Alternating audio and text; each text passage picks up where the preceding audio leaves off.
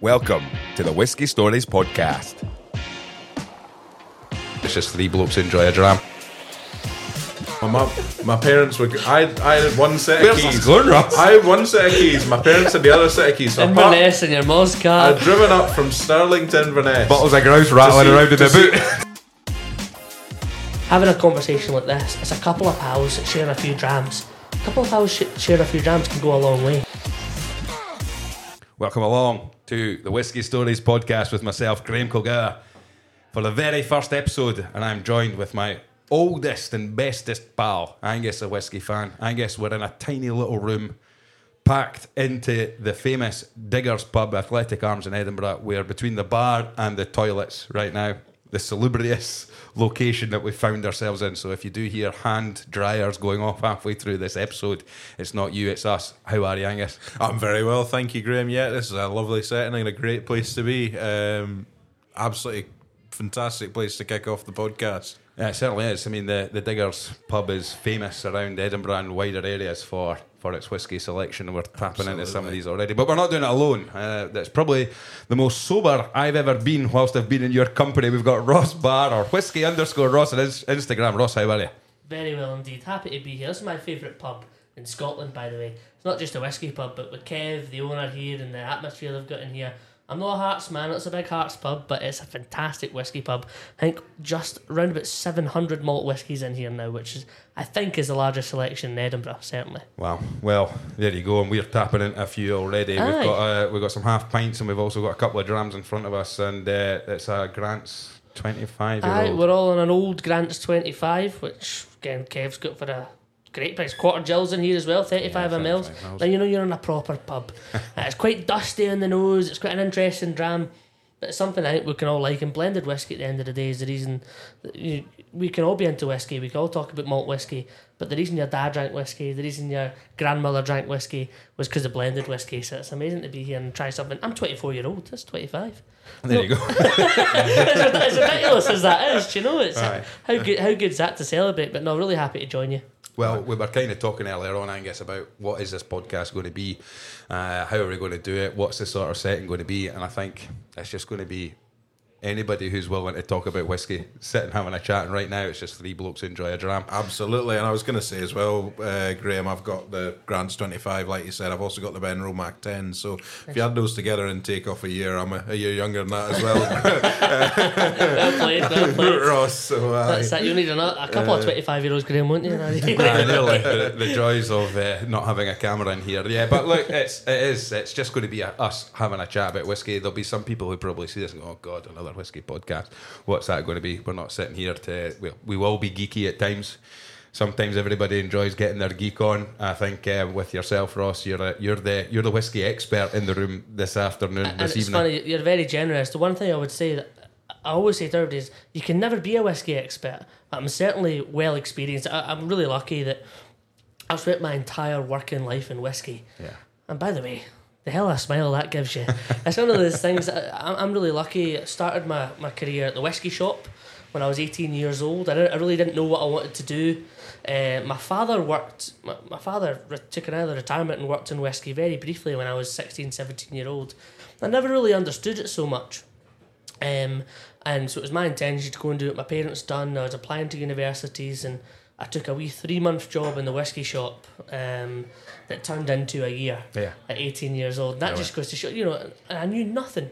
I thought I knew everything because I thought, oh, Balvenie's got a 12, 14, 17, 21. I know everything. And I, I knew absolutely nothing.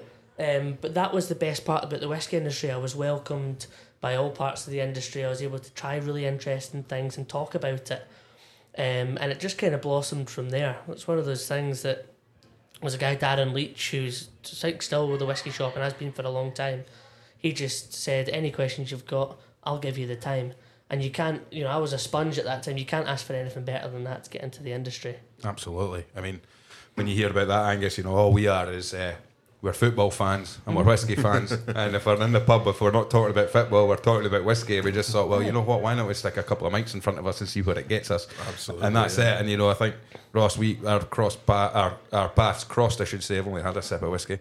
um, at the Scotch Bar in Balmoral, where Yeah. you where you worked there. Yeah, so Uh, that, that was my second my second role. It was amazing.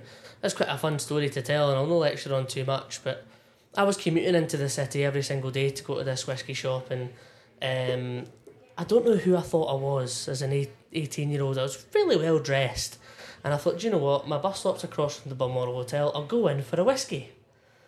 And so I think I cringe thinking about it now, but I went into the Balmoral Hotel as an 18 year old, sat up at the bar and harassed the guys behind the bar. What's this? What's that? What should I have? All the rest of it.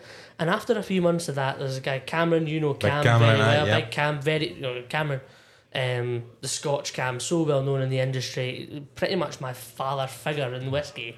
He messaged me one day, I didn't know him before this, and said, Ross, I've got a job coming up and you're applying for it. That's how the job at Scotch came along. Wow. And, and and so I ended up doing over three years combined at Scotch as the whiskey ambassador and you know, worked in LA with the Balmoral, worked in Belgium, done private tastings for an amazing uh, variety of clientele. But that all came from me being interested and again another person giving me a chance. Yeah. I didn't deserve that opportunity. It's not one of these things that you know, I will I will never be a whiskey expert, but you make your own luck. You speak to the right people, you treat everybody the same. And whiskey's been good to me in that sense. Yeah, I mean the whiskey industry, it- you know, it's it's a big industry, but it's actually fairly small in in Scotland as well. When you when you suddenly come across certain individuals and meet people and you speak to people, you suddenly realise that everybody kens each other. If you know what I mean, it's a small village in that Yeah. sense. So.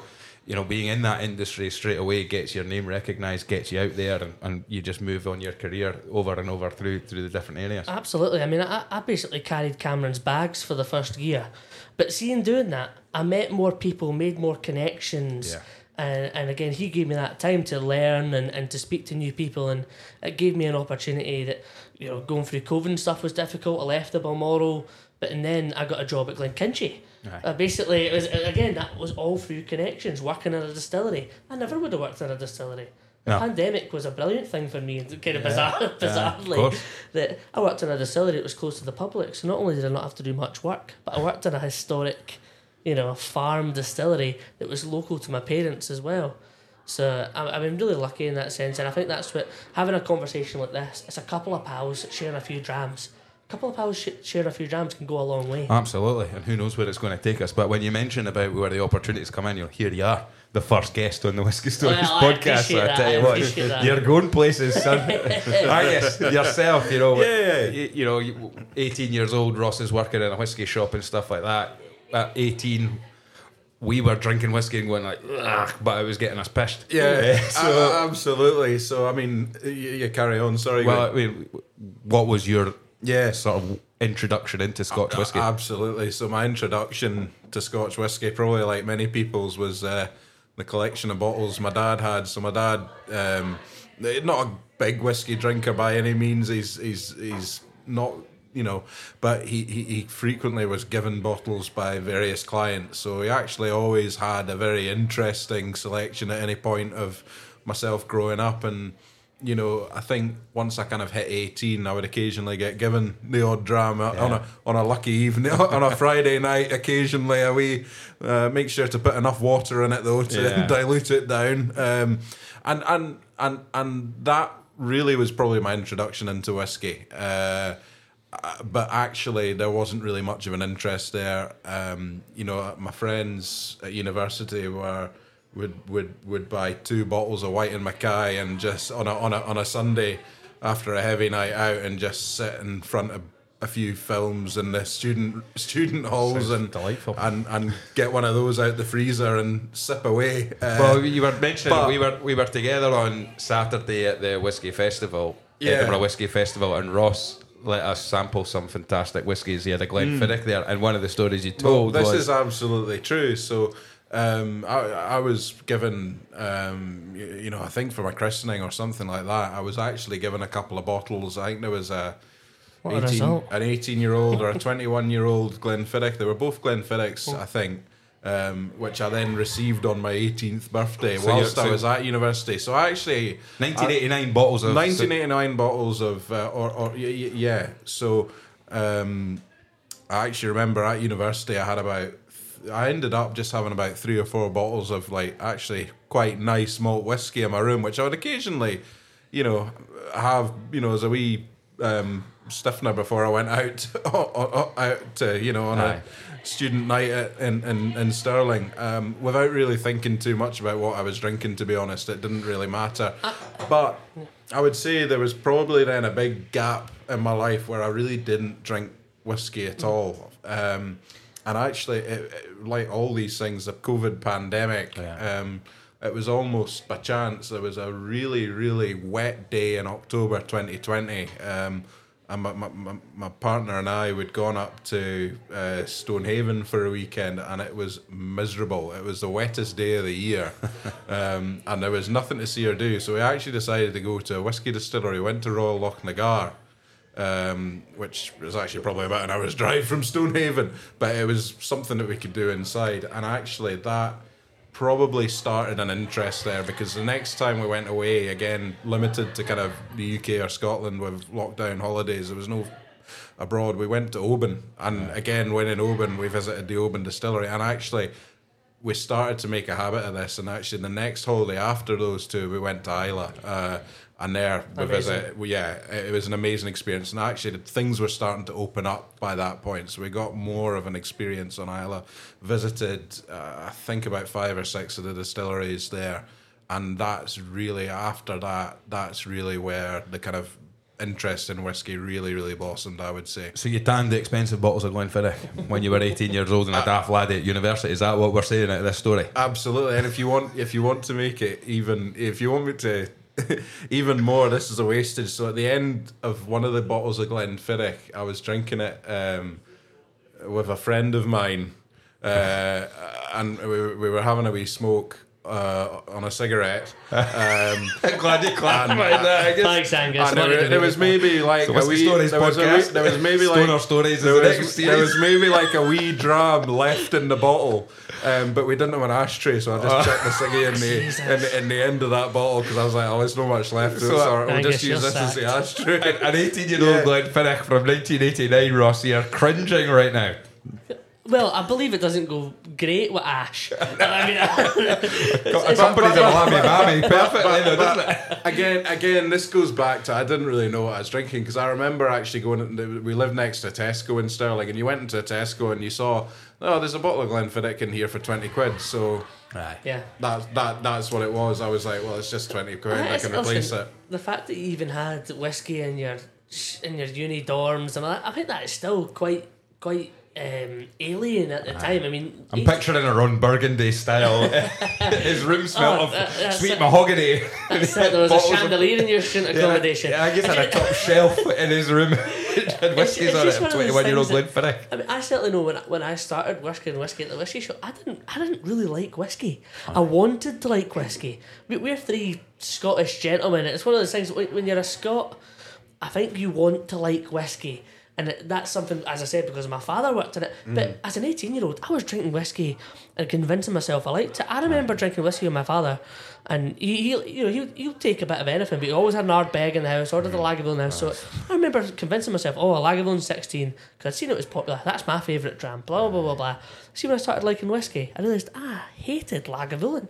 And it was one of these things, it was a total pretense, but it's one of those things, whether it was for approval, whether it was to get that, I, I, you had to force yourself into it, to get those opportunities to get handed those bottles when you're 18, Angus. You don't know what to do with that. No. No, absolutely. Oh, that's nice, but also, well, that, well that's bevy, well- it. It's Well, just, one of, one of the things is you know we're trying to stay away from. There is a, a stigma attached to some in, uh, some some sort of whiskey drinkers with the, the sort of pretentiousness around it. Absolutely. And uh, you know nothing's more pretentious than stubbing cigarettes out and drams left in the bottle of we're saying it wasn't a cigar. Disgusting, I guess. But I mean.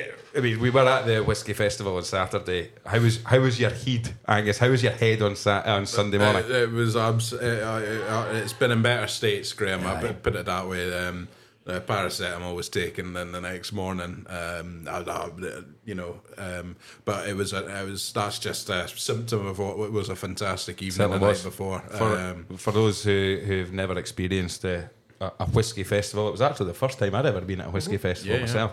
And one of the things that I, I sort of said to you guys beforehand, I remember we're in Edinburgh right now, but I'm originally from Kirkcaldy and Fife. And um, I remember one night getting the last train back from Edinburgh, and I was sitting beside this guy who was blutered. And he's sitting there, and uh, we get chatting, and he says, oh, "How's your night been, pal?" And I was like telling him where I'd been. I think I'd been at a Raith Rovers game or whatever it was. And uh, I said, "What about yourself, mate?" And he, "Oh, I've had a brilliant night. I, was brilliant." I said, "What? What was it?" And he says, "I- "I'm not a whiskey fan, but I was at this whiskey festival thing." And he pulls out a glass from his pocket, and it's one of the Glencairn glasses. He says, "What they do is you turn up, you get one of these at the door." And it's just stall after stall after stall of whiskey companies, distilleries, and all that. And you just put your glass out, and somebody will fill it up. And I thought, oh God, I've got to have a bit of that. Well, the only problem is, anytime it kept popping up, I would only see it after the event had happened, so I kept Or missing after it. it had already sold out. Aye, exactly. Or after it. So for Angus and I, I saw this pop up, the Edinburgh Whiskey Festival. Uh, it popped up on my Facebook, I think it was, and instantly messaged Angus says, "Right, let's do it." So we were at the uh, the afternoon session because I believe there was a or a, there was a first session, a se- second session. Ross, you were you were working at it through. We worked for just now, Bevy. You were one of the ticket, uh, you know, one of the main main sponsors of it. But uh, you just basically tur- turned Yeah. up at half past four. You got given a glass, and just like true to the word of the drunk man on the train, you just walked through into this hall, and it was stall after stall, independent bottlers. There were distilleries there, and we just got to sample some of the some some fantastic whiskies. Certainly a good day for research. um, I think you mentioned earlier um, about pr- your pretentiousness in whiskey, and considering we met in the Balmoral, you, you know that was still a very relaxed atmosphere, and it was a very much the Scotch Club at the Balmoral was a very welcoming atmosphere for people that like really good whiskey, but nobody was experts there. No. When you come to a festival, you come with your pals, you come with your family to enjoy yourself, and those stalls are lined with brand experts, Yeah. brand advocates. So if you're really into whiskey like you and Angus are, what an opportunity. Aye. You know, so n- now I'm with Bevy, um, which is a whiskey app that we think is the world's best companion uh, app, and we were basically co-organisers uh, of the event with Team Slange. And Graham and Serena have done uh, Clackmannanshire Festival before. They do that every year, and and what I'll say is they put on an amazing event this year. Totally sold out, around about seven hundred tickets It sold. was fantastic. Um, and lots of independent distilleries, lots of There was a lot of indies there. And so I invited you two into my the Bevy Bothy we put on, which is one of these things. But we, know, we What can, did you really call it? What did you actually really call it? Come on, tell the truth. What did you say? Come and sit down on my what? It certainly had a bit of the kind of casting couch Whiskey vibe cast, to it. casting couch, he called it. For any of those that don't know what a casting couch is, Google it. Don't Google it unless you have your parents' permission. Uh, it's one of those things that, uh, yeah. So we had we kind of private room. We a lot of the time at these at these festivals you get master classes. We thought a master class was a bit intense. Um, so Laurie. Who's one of the founders of Bevy app and myself? We we brought in a couple of drams from our own collections and thought we'll put a wee room on, come in with some pals, have a chat, relaxed, and it's, it's so coincidental I ended up bringing that 1980s Glenfiddich that I bought off an auction. But that's what whiskey's all about, isn't it, Angus? It's all about the nostalgia. You've seen that bottle? Okay, maybe you think First thing you thought was, I'm going to put a faggot in it. maybe you think uh, student halls and have it then, but actually.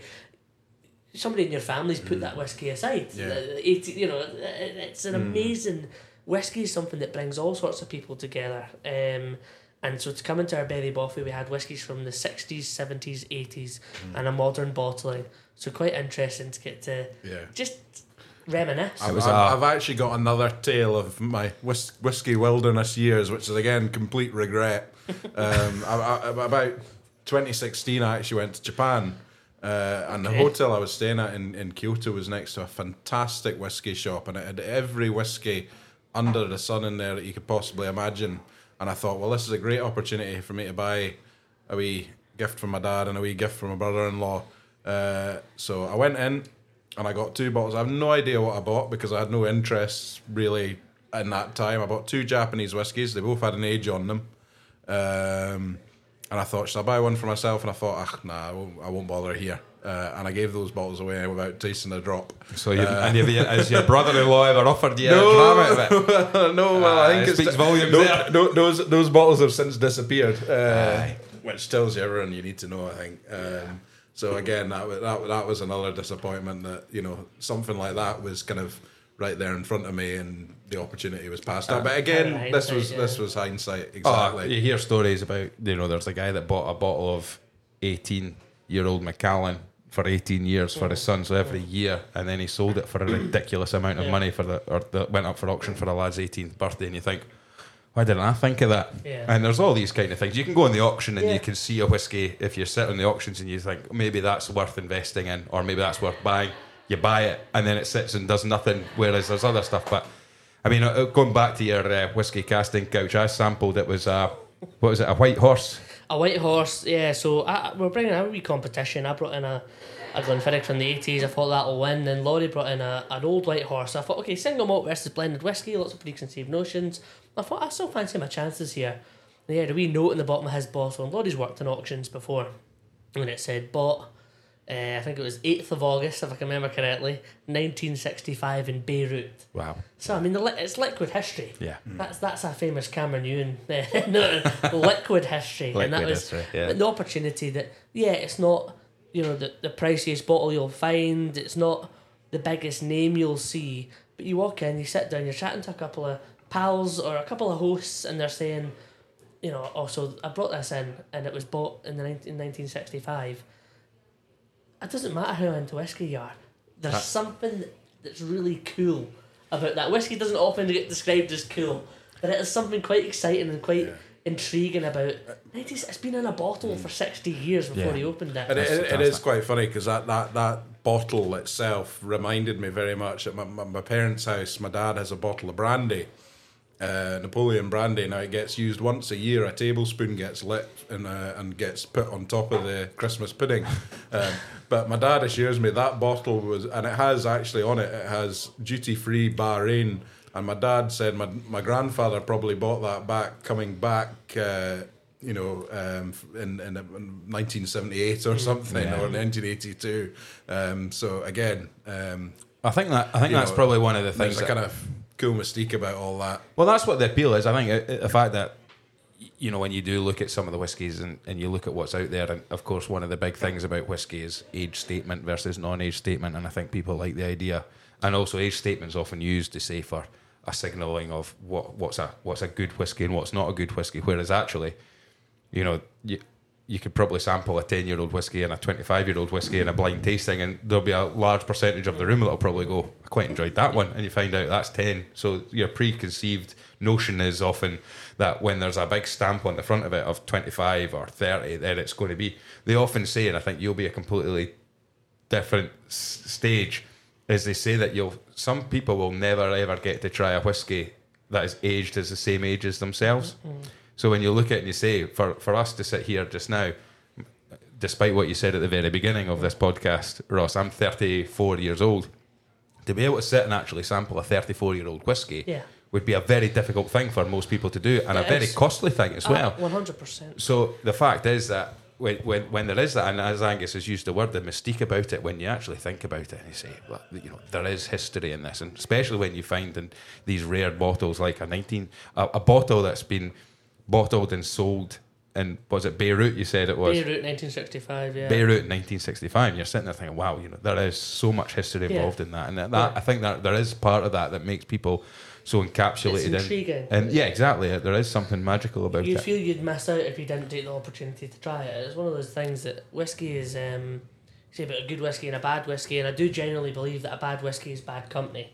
I, I totally believe that if you're a good whiskey is drinking it with the right people in the right circumstance, but when it comes to these old dignified whiskies that we're now able to experience in the twenty first century, these are a very kind of small part of the. It's less than five percent of the industry is Yeah. even single malt. Never mind age single malt. Yeah. Um, so I'm a spoiled arse and you know, the stuff that I've been given. to Aye. I, I, We had 10 drams this afternoon before he even came to join us. yeah, some pretty serious research. Read the new Pioneers range from Berry Bros today, but yeah, the opportunity to try some really old, interesting stuff. And I'll tell you, Graeme, and this does sound ludicrous, but it's, the the honest answer is, let's say I've maybe had uh, twenty or thirty drams older than fifty or sixty years old.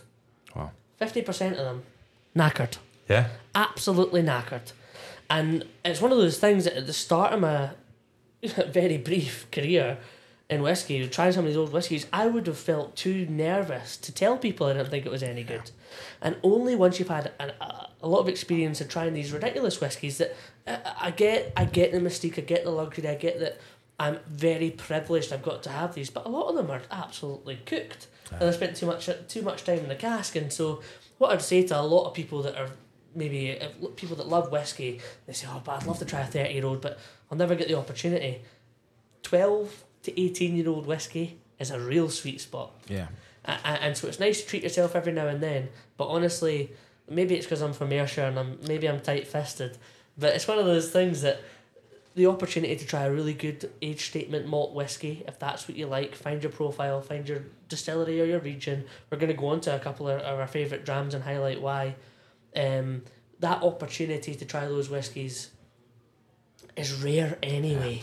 It is see the Glenfiddich twelve that Angus could buy in the supermarket in Stirling or whatever.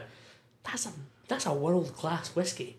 It in is. that circumstance, you know Scotland's a tiny little market. You go to t- corners of the globe that are obsessed with whiskey, but we'll never be able to afford malt whiskey. Never mind aged Well. I, can tell you that firsthand. I'm just back from my wedding in India in Bangalore and talking Mm-hmm. Congratulations, about. by Thank you. Thank you. Talking about a, a Glenfiddich 12. So due to the, the tax and duty that's placed on top of the, the importation of Scotch whisky over in India, where there's at the moment about 150% tax Mm-hmm. on top of what the bottle is. When we had the wedding, um, we were obviously trying to select the drinks in the hotel so that we can put on. I mean, free bar all night. That's what I'm telling you. That's brave. That's it. You're, You wouldn't do that at the weddings in Scotland, would you? Graeme? Absolutely not. Absolutely not.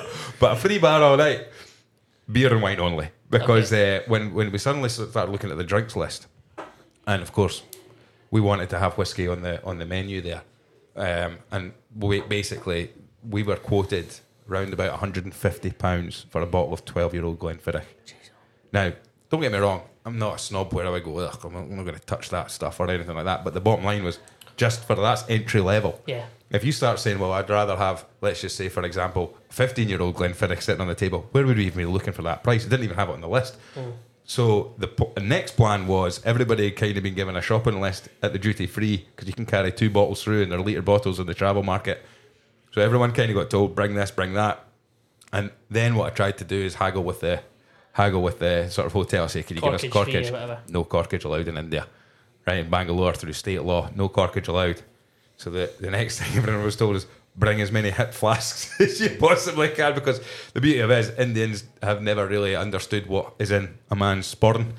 And uh, basi- basically, what we had was we had everybody kind of walking around with different single malts in their Aye. in, in their hit flasks for for the evening event. Amazing. But I mean, it, it just goes to show, just like what you said, we are sitting here and you're saying, well, you can go down to the supermarket right now, a co-op or anything like that, and there'll be a, a green triangular bottle on the shelf as well as others that you can pick up for you know a, a very affordable price in Scotland. But at the same time, when you look around the world, just whiskey itself is expensive. Never mind the age statement that we, we were talking about. Adapt and overcome, Graham. You've done well there. We've done all right there. Anything to get a dram. Uh, It's I, I, I brought over a, a lovely bo- litre of uh, Balblair 15, and that went down very well at the wedding, I have to say. That's it. Yeah, I think um, the the travel retail market was quite good as well. We were able to pick up some special editions and stuff like that as well. So it was it was quite nice. But I mean, eh, talking about the pretentiousness and talking about what people are ordering and stuff like that, and it is a whiskey stories podcast, and we are sitting here in a pub, drinking and uh, sharing kind of stories and stuff like that. You worked in,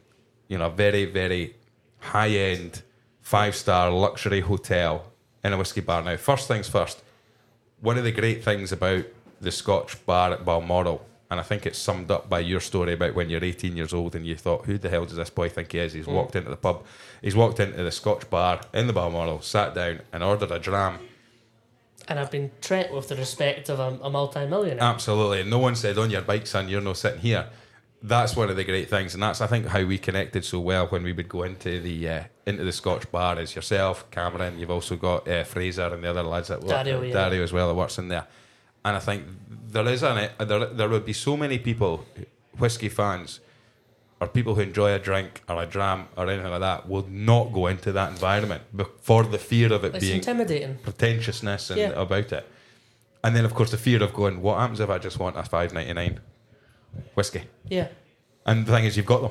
Absolutely. You've got a forty. You've got a Macallan. Is it Macallan forty? And Macallan 40 was 850 quid a nip, and it was the second bottle that we'd opened, and the first bottle was the first open bottle in Scotland outside of the distillery.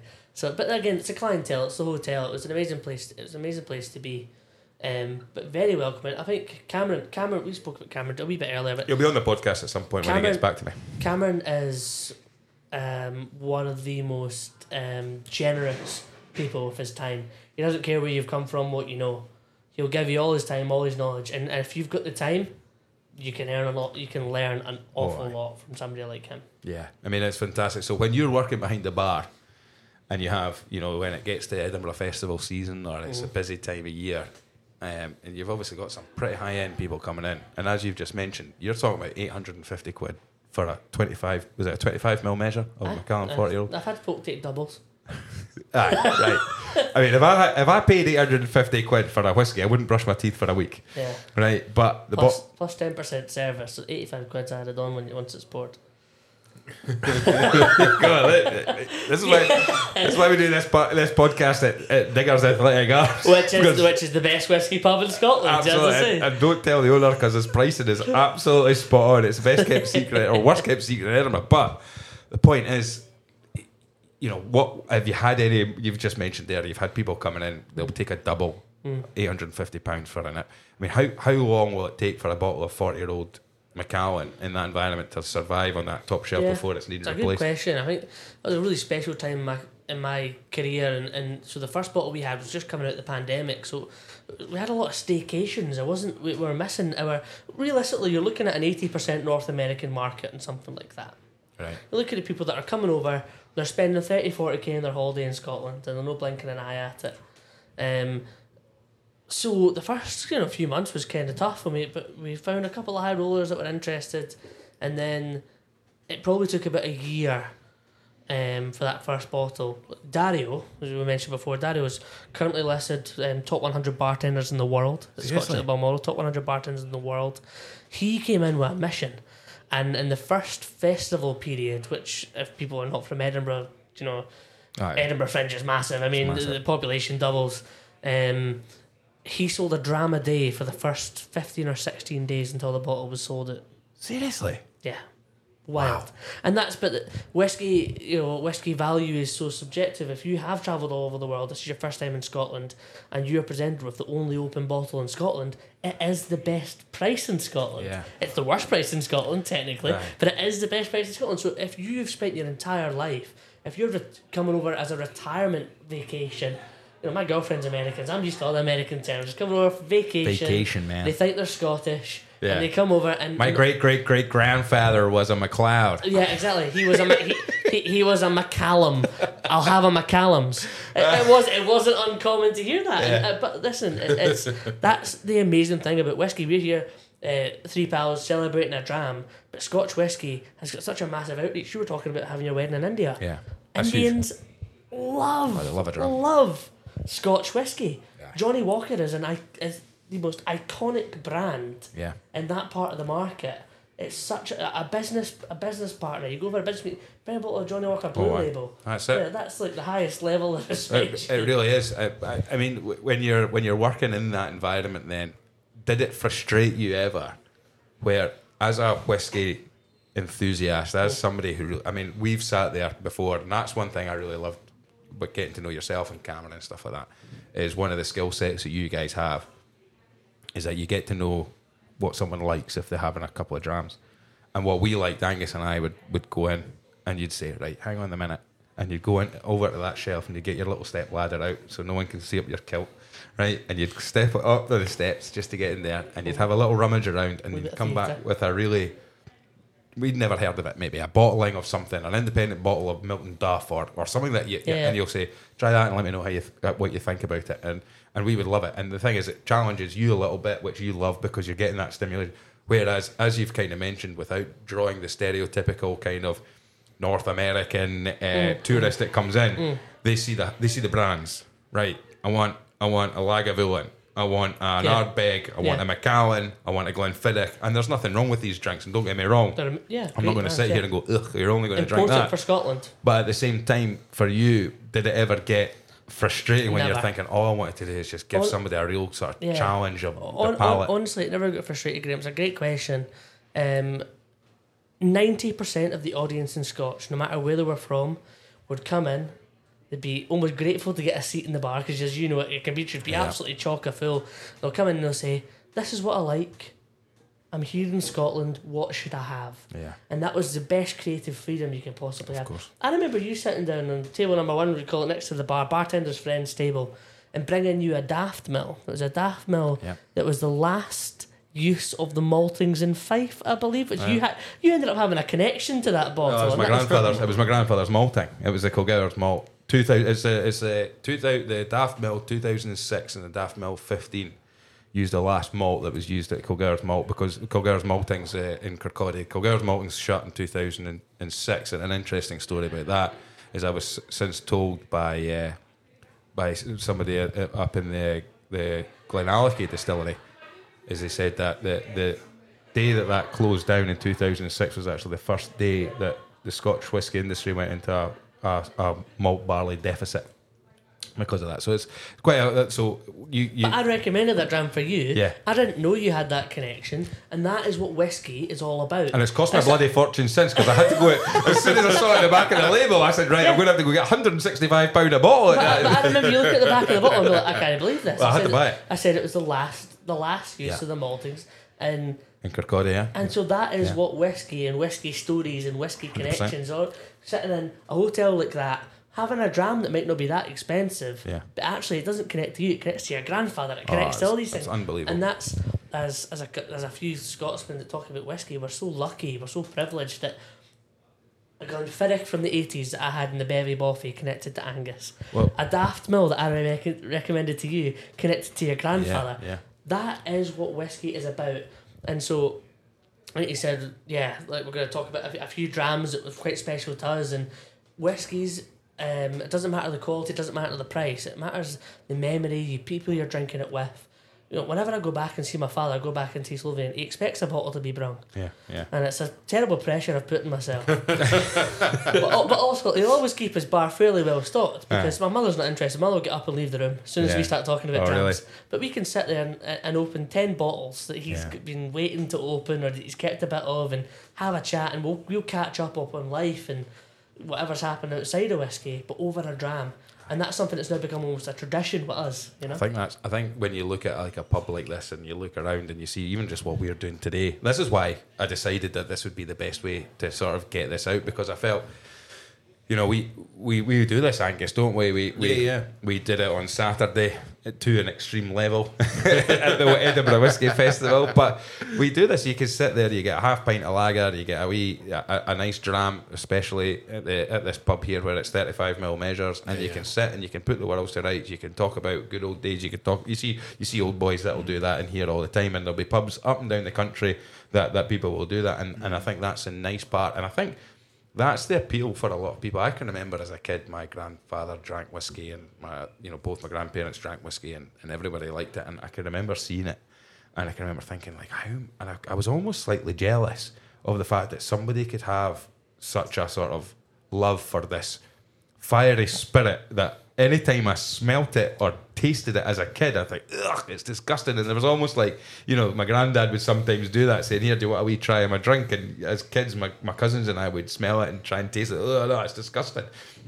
And then fast forward, I think that that was it. And as you've said, there, there's connections that can be made through whiskey and uh, you know all the way through it. Connections in the sense of tasting bottles, smelling things. My wife hates whiskey. She really hates it. But one of the things that really frustrates me is I'll sit at whiskey tasting and someone like yourself, Ross, will be maybe not so much with your tastings, in fact, but someone will be sitting there saying if you swirl that around and you smell it, you'll get tones, notes of this, and you'll get notes of that. I can't place No. flavour through smell. So what I can do is I can say that smell. I- I'll be able to say, Yeah. oh, that smells like it's got a bit of smoke in it. That smells like an Ardbeg, or it Mm-hmm. smells like a sherry, or it smells like this. But I wouldn't be able to go.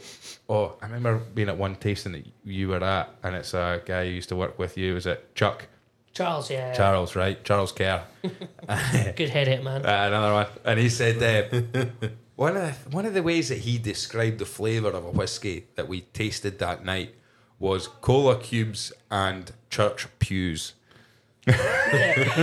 yeah. And by the way, Ch- Charles, an industry titan as far as I'm concerned. Like, 100%. like, okay, he's not working for the biggest brands, but Charles and Cam taught me what barley is. Never mind. but but he's bonkers. But the You know, thing is- he'll tell you it smells like pencil shavings on a Wednesday, and, and, and and that's what whiskey is all. It's so personal. It is. It was, I would actually probably say you said that people tell you this and that and the other thing, and it's very kind of psychological a lot of the time. Um, my my nose is probably far better than my palate. Right. See people talk about a long finish and Aye. all of that. I struggle with that, Aye. for example, because my palate's immature. I've, Yeah. I've probably had, uh, uh, let's say, sixteen hundred whiskies in my life. So it's really not that many. No. Uh, Well, not enough. not enough. and, and the grand scheme of things, Cameron's had probably about eleven or twelve thousand drams in his life, and and it takes time, and it, it's amazing you sit next to people when they say this and that and the other. And at the same time, I was at a tasting today. Mark Thompson, Mark Thompson says that's like what did he say? It was like mushroom. I, I, I couldn't even tell you the smell of mushrooms, but see, but see when he said it for this whiskey, all I could smell. Well, I was just about to say, like everybody knows what a church. Like, not that we all go up and sniff church pews or anything like that, but there is a sort of. there is a- I got chucked out the church a couple of weeks ago for that, but uh, there's. There's, there is a sort of distinct smell, and cola Yeah, yeah. cubes is a much you know less offensive thing to smell than a church pew. But the, the bottom line is like once you can relate that to, but the, I'm going to myself, where the heck's he got that from? But the point is that that puts a lot of people off straight away. When you go into a whiskey tasting and someone says, "Oh, and you'll get this, that, next thing." And one of the things I was going to say about my wife is that she hates whiskey. She can't stand the taste of it, but she's bloody good at smelling it. Oh. And what I'll do, able to do is I'll get the tasting notes or something up. Maybe use the Bevy app, and I'll get the tasting notes up there, and I'll say, uh, "Have a sniff of this," and I'll get my glass out, and she'll uh, she'll smell it, and I'll go, "What do you get?" And, and she'll she'll pick up notes. She'll say a bit of toffee or a bit of this or a creamy or anything like that, and I go, and and it, it, it, it, it's hard for me to be able to relate to somebody who's able to do that, but at the same time, it doesn't it doesn't put me off, you know, Yeah, drinking the- it or yeah. anything like that. And I think I think Ross as well. Actually, he hit on something else. If we're talking about our kind of introductions into whiskey, is the infinite variety.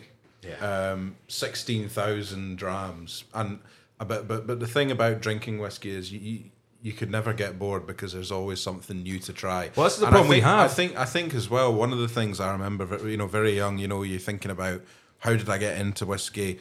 Uh, my dad actually had a, a, a book. I remember it was like the Scottish, the guide to Scottish whiskey, and it was one of these books that had a review of every distillery in Scotland, and you you flick the pages, and it was just one of those things I remember as a kid, kind of looking at it and you know being vaguely interested in like, oh, there's you know all these distilleries and you know uh, but the other the other fantastic thing as well is not only the variety i mean there's so many whiskies you could buy but also the fact that you've kind of hit on it as well a wee bit as well graeme is uh, abroad as a scotsman it's a it's a great introduction or a great help because i, I another little story.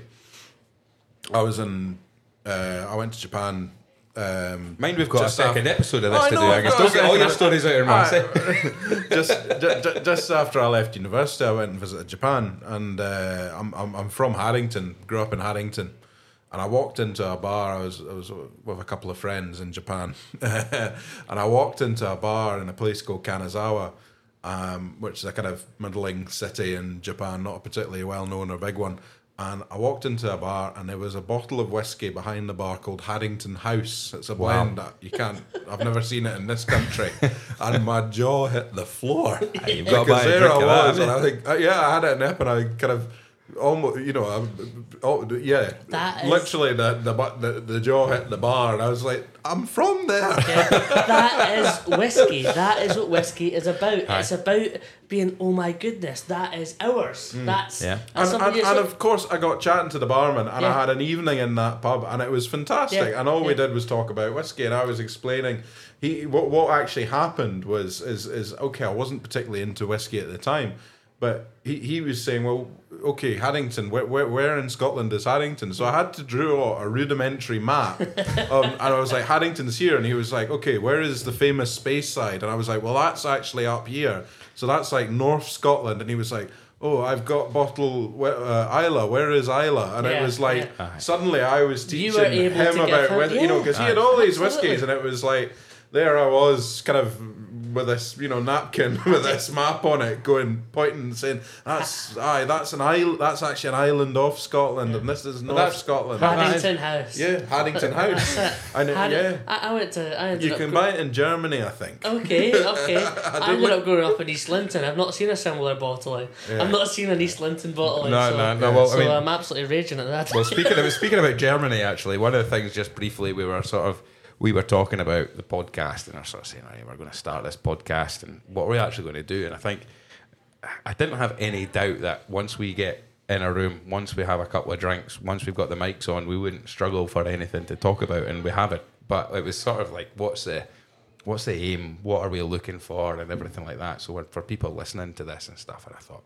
what could the aim be? And it just so happened to coincide with Scotland's qualification to Euro 2024. Mm. And The first main aim for us is uh, the Whiskey Stories Euro Euro 2024 roadshow. I think that's that's something. And I've kind of been I have been looking at it, and I says, you know, what what do we want to do with this? What what are we what are we wanting to achieve? And I think you know, this is great. This is what it's been all about. Sitting around with a couple of guys that we can we can have, and it'd be great to have more guests. And we will be looking at getting more guests, people who are in the industry, people who maybe aren't in the industry but have a story to tell about whiskey and stuff like that. But yeah, I think traveling the world drinking whiskey would definitely be up there. And I think I could see us right now sitting in a in a nice little brow house in Germany with with the Tartan army around us and a live audience sitting there drinking drams and regaling them of more whiskey stories. What do you reckon? Why not? Sounds sounds all right to me, Graeme. Uh, take a bit of that. Get a command manager, get command results. That's all I Well, can say. you're a bit of a Killie fan. Well, that's, you? the, yeah. that's the elephant in the room is that we all support rubbish football teams. Aye, well, that's why we're, that's why we're all big drinkers. that's that's why we all sound like a whiskey so far. Aye, well, that's Raith it. Rovers and Kilmarnock. Aye, Listen, well- it keeps you grounded. Absolutely, absolutely. Well, one of the big, the only thing when we was doing the the kind of plan for this, But which it is was a plan. Aye, well, that napkin that you drew the map of Scotland is probably more detailed than my plan for this this first podcast. But one of the things that we do have is um, the feature is going to be what three drams, and we're going to keep that consistent throughout. Now, it could be any dram, it could be for any reason. It could be the fact that you know it's the cheapest that you that you enjoy, or it could be that there's a story connected to it. And I think um, as this is the first one, what we can do is we can pick pick uh, we'll do our three drams but we'll, there's three of us so we'll go one each at a time and then we'll go back through so Angus I'll start with you for this one what three drams which one are you what's the first one that you're going to So my first dram, and there's absolutely no question about what it was going to be, the famous grouse. So, and, I, I've got a good story about the famous grouse. So, uh, again, as I said, I wasn't much of a whiskey drinker in my university years, and you know, like you said, the odd, uh, you know, experience of fine whiskey wasn't appreciated and so forth. But uh, I had one evening, I'd driven up to Inverness for a Raith Rovers game. Aye. Uh, we're all football fans. I thought there'd be a way of tying Raith Rovers into this. Uh, and I was driving back down the road, and all my pals had gone out on this big night out. And there I was, and I had to park the car in Edinburgh so my parents could, because it was my mum's car that I drove up to Inverness with. So my mum, my parents were. I, I had one set of Where's this keys. going, Ross? I had one set of keys. My parents had the other set of keys. So I parked, Inverness in your Moz car. I'd driven up from Stirling to Inverness bottles of grouse rattling see- around in the boot to see a nil-nil draw. And then I driven and I, I hit a red squirrel on the way up, but that's another. so I drove back, and, and I had to Well, park. reported that, I, had to, I, I couldn't stop in Stirling because my parents were picking the car up the next morning, so I had to park it in Uh-huh. So I parked it just out near my dad had a parking space just near Haymarket. Right. So I parked it in Haymarket, and this is about ten o'clock in the evening. I'd come back from the game finishing Uh-huh. up in Inverness. peel the red squirrel off, Uh, your, off the grill and- of your mum's my, car parent, my parents had my, my, my, my, my, ah exactly, and my pals had been on it all day, and I was I was stone cold sober, Aye. and I was I, I, I need to do something Aye. about this. I need to do something about this. So I bought a half bottle of the famous grouse, and I tanned the whole thing on the train from Edinburgh to Stirling. Drink responsibly, kids. And, and but drink responsibly. But that's when I was like whiskey. Can get you very well oiled for a good evening out. There you Uh, go. So I remember that. I remember that train journey very well. how were you feeling at, well can you remember getting off the train after that half uh, after I don't know. I had, a, I had a, a mighty fine evening, and it was a, a half bottle of the famous grouse, and it didn't cost me a lot, but it got me. It got, Got me you on- it got you on me- the way. It got me on the way. There so, you go. So for that, for that, I have to thank it. there you go then I'll give an ode to famous grouse. That was that was absolutely hilarious. But I'll give an ode to I'll give an ode to grouse. I would not be working in whiskey if it wasn't for famous grouse. Oh, there you go. So my grandfather, who I never met, only drank grouse. I'd have a bottle of Glenfiddich, twelve in for guests, Yeah. and and he said it was too peaty. Glenfiddich was not peated, but this, this is the story I got told by my father. But the idea was that malt whiskey was so much more defined, Yeah. strong, powerful compared to blended whiskey Yeah. that it put him off. He had a bottle of malt for guests, but he liked a grouse. There's no doubt that I got my father into whiskey, and there's no doubt I got into whiskey because when I was 17, my father was working in whiskey. So you're picking famous grouse as well? Absolutely not. Right. Uh, absolutely not. Um, it's one of those things. I was going to pick, pick a pretty average ram, but no, I want to pick, bring it up a bit because it's like, do you want to go next, Graeme?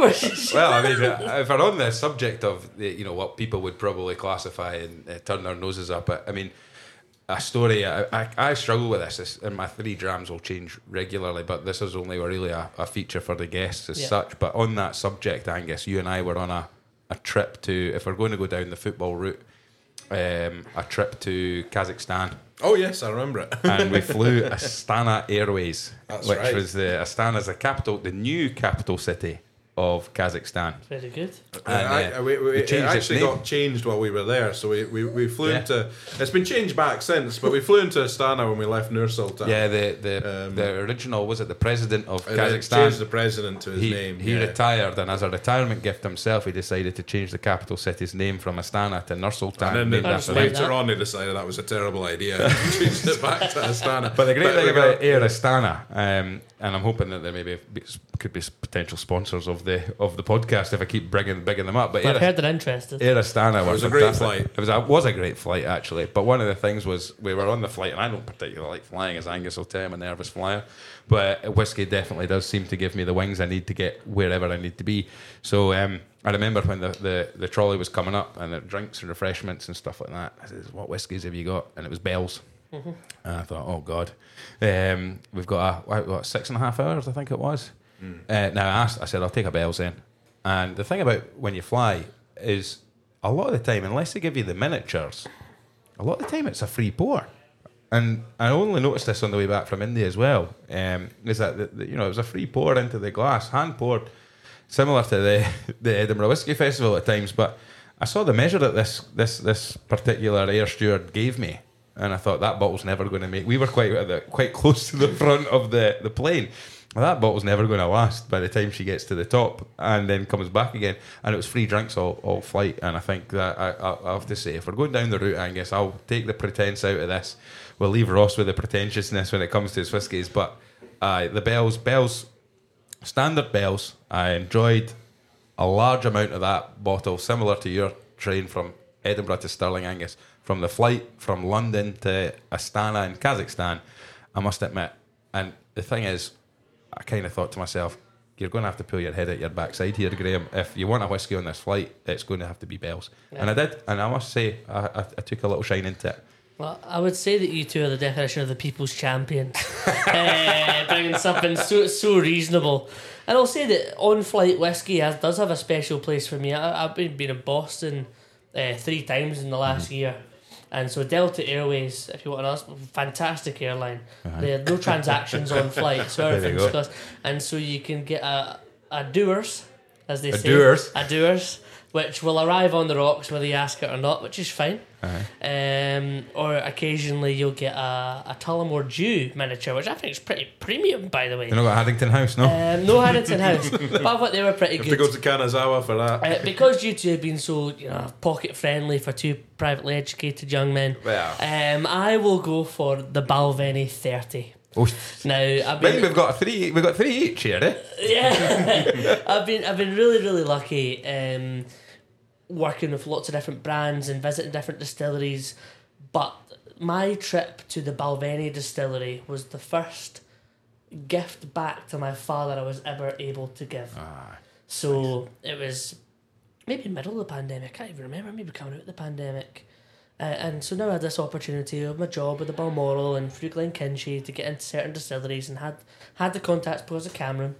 Um, I went up to Balvenie, which was always about Balvenie twelve was going to be my original answer, and that was going to be very diplomatic because Balvenie twelve is something I will order while I look at a whiskey list. Ah, okay. So I'll get to a really good whiskey pub. I'll say I'll have a Balvenie 12 and I'll have a look because it's such a solid, reliable whiskey from a brilliant family owned brand. yeah. Um, but went up there with my dad, just me and him, a gentleman called James, who's now the distillery visitor centre manager, uh, and a guy called Charlie Metcalfe, uh, who's now the global brand ambassador for Balvenie Yeah. they took care of us. Aye, So it was looked of them and, you two, nice. and, two, and two, me and my dad and walking around the floor maltings. My dad was asking questions I didn't know the answer to. I mean, he, at that point, my knowledge really wasn't there, Aye. but my interest was.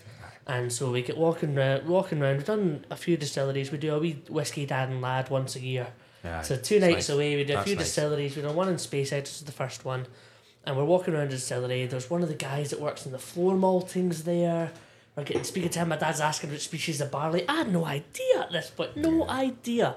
But he was giddy like a like a kid at this distillery. It was such a special experience for me and him to share. We're staying in Dufftown, and we got put into a wee cottage.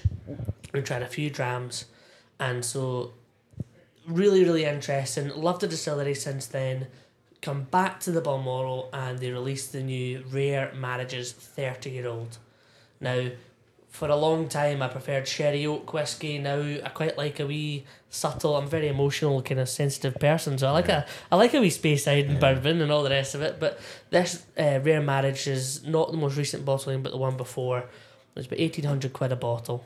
Um, so I didn't I didn't buy a case. um, but I tried this whiskey for the first time, and it took me right back to that Aye, distillery visit Fantastic. and and it was it was like it's like chewing fruit bassels so thick and intense and and it's something that really stuck with me and again that comes from um working in a great place working with great bla- great brands and getting the opportunity from the brands to try those whiskies um, and visit those places so as terrible as it is I'll start with Balvenie 30 Right, well, I'll tell you what, all that chat's got me thirsty, so I think it's time to go up and replenish our drink scene as we are in, in, a, in a bar in Edinburgh, and we are running dry of whiskey and beer here as well. Right, we're back with drams and, and pints and everything. We're making a night of it. Right. it's good. It's good. Right, guys, we've had our first first three drams. So we've had a, a famous grouse, a standard bells, and a Balvenie 30 year old. I had to make up for it lads come on Right. I just thought you were going too reasonable Right, Angus, we'll go back to you here. Well, I'm, I'm, I'm, I'm, I'm telling a story, so I'm rolling two drams into one, which is my second pick. So, again, it, it kind of relates back to how I got into whiskey. So, I, I mentioned before that my, my dad used to get kind of. He very rarely actually probably bought a bottle of whiskey. He just got bottles of whiskey given to him by clients, and you know that that. I see of- where you get it from then. exactly. Um, so exactly. So one time I remember he, I was back at home and he, he, had a bottle of Ardbeg and he said, "Oh Angus," I was about eighteen at the time, nineteen maybe. And he said, "Oh, you'll want to try a bottle of Ardbeg, but just be warned, it's you know a wee bit, you know, it might taste a wee bit, you know, different to what you're used to." And I remember tasting it and almost almost being sick, um, and I was ugh, uh, disgusting. I was like, it doesn't even. He was like, I'd had whiskey, I'd had like Talisker that was a wee bit smoky, and I was like, that's fine, I like that. But like Ardbeg, it just tasted completely different. And I remember thinking, this is gross, horrible stuff. It's gone off or something. Ugh, I don't like that. So that was just like probably your standard ten year old Ardbeg. What, fast forward to when I mentioned my, my fiance and myself, we, we visited Islay, and we were going around all the distilleries, having a lovely, lovely time. And as you know, um, there's like three distilleries in a row you get to, um, and it's uh, Laphroaig, Lagavulin, and then at the end it's Ardbeg. And we we're kind of driving along doing that tour, and we got to the end, and I said, In your mum's car Were you driving no, no, no. I had my own car by this point, and uh, and I was the designated driver. And we got to the end, and it was Ardbeg, and I said, "Ach, Laura, I, don't actually like Ardbeg because ten years ago I had an Ardbeg and I didn't like it, so I don't like it." But we went to this distillery, and they were giving out samples, and Laura was tasting it, and I said, "Do you like that? Is that all right? What's it taste? Oh no, no, this is nice. I really like it. It's really nice. Can we get a bottle?" I said, "Okay." because we've got a bottle everywhere else. So I thought, well, we'll get a bottle of Ardbeg, and uh, we bought a bottle of An Oa, uh, which is you know it's got a bit of sherry in it. Yeah. And I thought, well, as I got a bit of sherry, I might actually make it palatable here. that was my thinking at the time. Um, so actually, when we got home, it was the first bottle I opened because I thought I want to try this. Do I actually like this? Do I not like it? Aye. I don't know. And uh, it was finished within a couple of weeks or something. It was absolutely lovely stuff. I really, really liked it. And that- Ardbeg, I know. yeah, and it really set me off into liking kind of your heavily peated ard, you know, whiskies, your kind of Ardbegs or your what have yous.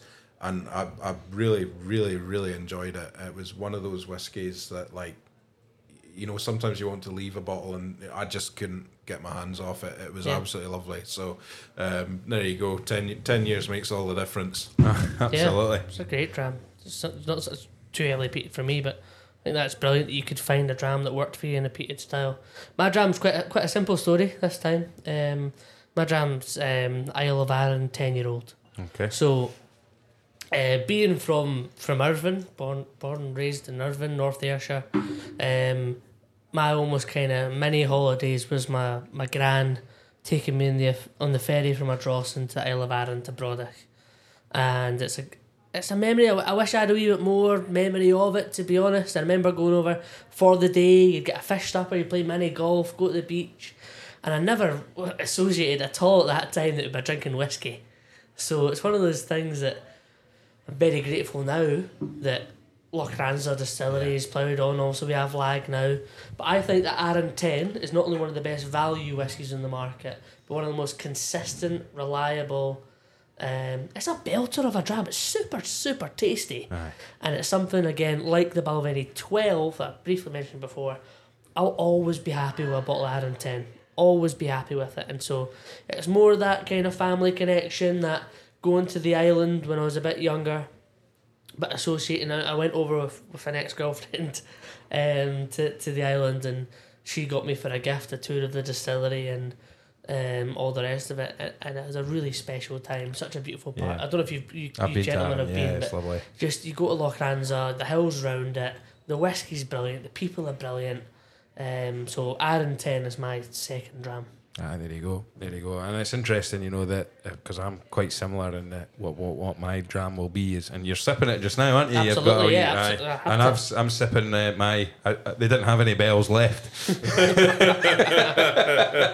but uh, my my one here is a Miltonduff ten, um, and it's I, I've always quite enjoyed whiskey since I was you know, a little bit younger. I, I liked the dram. Um, you know, nothing major, nothing mega, but again, similar to Angus and similar to the, you know your your journey in it, Ross, as well is that lockdown gave everybody a lot of time, and sometimes for myself, when you get stuck with a lot of time, um, our, my family, as we kind of mentioned, with the, the the Daftmill side of things, has a big family connection with um, with whiskey, and I've always felt like I should, I need to. It's almost like a, a right to do it. Um, my grandfather was a director of Ballantines, and he had the uh, the maltings in Kirkcaldy, as I said, and at one point my father was working for the the maltings as well, so he was he was doing that, and I always heard stories that, and no one thought about back then in the eighties or seventies, eighties. I mean, it was nineteen sixty three, I think, it was, or in fact before then, it was it was my great grandfather had it anyway. But point is, no one at that time thought about documenting anything. No one thought about putting anything down or anything like that. What all I knew at the start of lockdown was that the majority of the malt that was malted in Kirkcaldy, which was used Fife barley only, went up to Miltonduff, and it went into Miltonduff, and from then predominantly went into Ballantines. So I'm looking for this Miltonduff bottle of whiskey, not realizing that Miltonduff very rarely, if ever, do their own bottling of of the whiskey. But what I do find is that Gordon MacPhail do ten year old a mm. ten year old bottling of Miltonduff, and um, in the Discovery series. the, yeah, Discovery series, exactly right. And at the time in the in lockdown, most people, you know, if you could, spent a lot of money, and most people probably spent far too much money on things like whiskey and things like that. But there was nothing else to do, and I spent a lot of money on bringing in, you know, getting whiskey sent to the house so I could try it. And I always tried to follow a trail of where the barley that we were malting went to, and I've since found out it goes into lots and lots of different places. Aberlour for a while, Aber, Aberlour, um, Aberfeldy. Uh, loads and loads of different places. Uh, uh, to, you know, just to name a few. But still, of all the whiskies that I tried, for some reason, I just really, really loved that Miltonduff ten. And for a lot of people, they maybe turn their nose at ten year old whiskey. It's just ten or anything like that. But bloody hell, it, it really does get me. Um, you know, it's just a nice whiskey. And, and as today, we've arrived at, at Diggers, and you never know sometimes what's going to be on the shelf. And as soon Yeah, as I saw yeah. the iconic that Discovery Series bottle, anytime I see a Discovery Series bottle, the first thing I look for is the age statement. If it's ten, the next thing I'm looking for is where's it from, and if it's Miltonduff, I know that's the dram I'm having, Yeah. and that's exactly what happened this afternoon or this evening when we came here. So for me, that's that's exactly it, and I think that's that's one of the things that, that I've really enjoyed. They do a, I think they at one point Ballantine's actually brought out Chivas Brothers brought out a sort of Glenburgie and a Ballantine's uh, and a, a Ballantine's Glenburgie and a Milton Duff. I think it was a seventeen year old. it was 17 year old. It's funny you mentioned him. Me and my dad, me and my dad once shared over a Christmas a Ballantine's 17 Miltonduff edition. There you go. Yeah. And so they've done a Scapa edition and a Miltonduff edition. They've done a Glenburgie single malt at 15. Um, but a Ballantine's is my favourite blend, favourite blend of Yeah. whiskey. Um, maybe because psychologically I know it's full of Burgie and Miltonduff and Tormore and really interesting. Five grain as well. Five grain. Well, if you that's go, it. if Now you that I go know back- it's got Graeme Kilgour's blood in it, I know Ah, that's, that's got a wee bit about it, you know. Aye, there you go. Right, Angus. Yeah, I, I Give us mean, your third and final dram. I'm going all sentimental. Good, with my finally. third, uh, All I wanna cry. All, all sentimental and soppy. So, uh, third dram. I'll, I'll tell you the story first. So, um, we went to about last year. This time last year, almost exactly. My partner and myself went to an island in Greece called Skiros. Uh, we have a friend that lives there. Uh, and we went. We were staying self catering in a Airbnb. We were taken to the supermarket on the island with its limited selection and anything that isn't bread or cheese, basically. Uh, Ouzo. i- i- yes, well, that's the second point. So, uh, bought a bottle of uh, the only Scotch whiskey they had, a bottle of Johnnie Walker Black Label. Um, so, if you're on, if you've ever been to Greece, the spirits are frankly disgusting.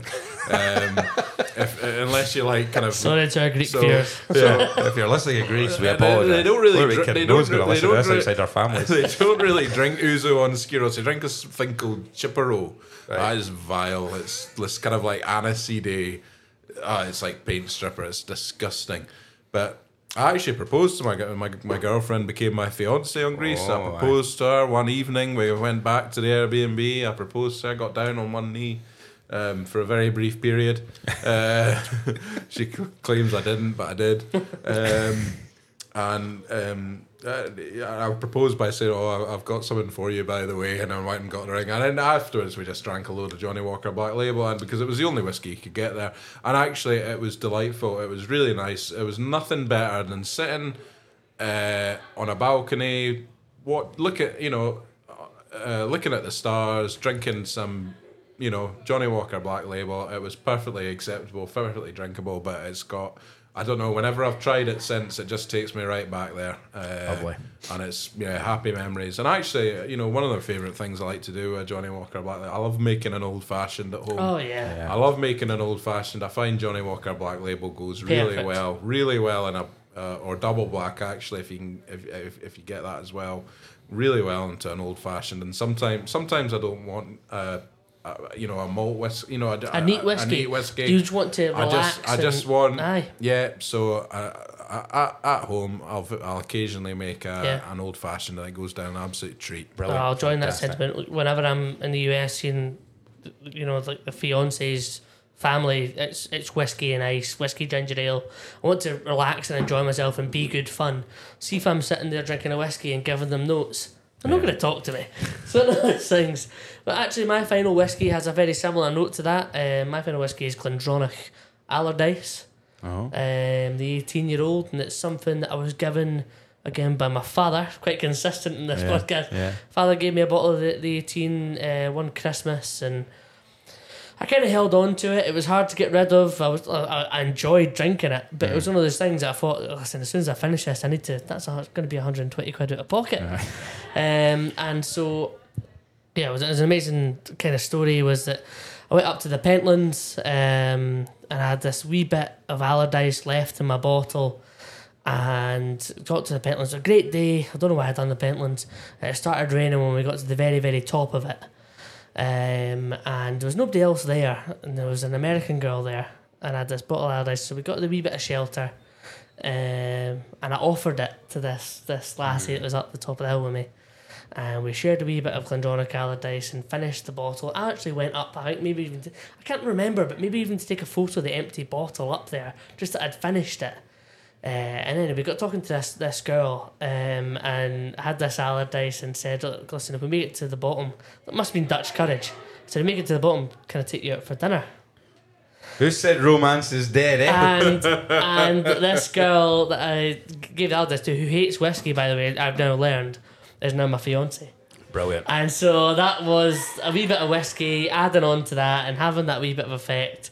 Because John Allardice, a dram that I'll always like, a dram given to me by my father, but a dram that was also there at the first unofficial date of my now fiance. So Fantastic. quite a fun dram. Well, to wrap this up very quickly, my, my final drama, as I've mentioned about the family connection, is uh, the Ballantine's 30 year old. And um, the, the, the story behind that for me is that at the time, my father uh, was working for 30, well, 33 or 34 years ago. My father was working for the family company, which is the, the, uh, the maltings in Kirkcaldy, which was predominantly used for Ballantine's whiskey.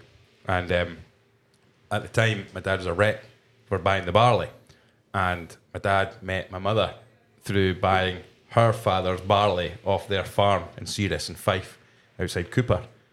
So that's how my dad, mum and dad met. Now, fast forward from the moment that they were married, which was 1987, I think it was, for their 30th wedding anniversary, uh, we bought them a bottle of 30 year old Ballantine's because, technically speaking, the barley that had been used had been bought, well, had been grown on my mother's father's farm, bought by my father and malted by his father Amazing. and we were able to make that connection and it was a very nice sort of personal note that we were Very able to do yeah. it was very special and it was it was a, and as i say a, a, a dram that we really really enjoyed as a family but also it was it was a, a really tasty Well, one that's quite consistent throughout all of our whiskey stories today.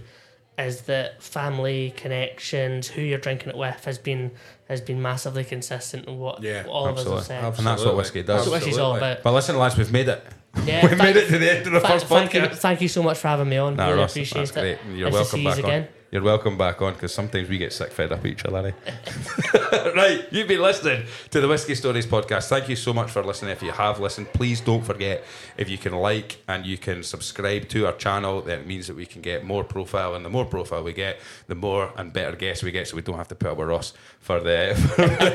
sorry, Ross, you were the first guest. I had to put it in there. But thank you so much, and thank you so much as well to the Athletic Arms Diggers in Edinburgh for hosting us this evening as well. And uh, yeah, let's go and get some more some more pints and some more drams. Thanks for listening, folks. Cheers.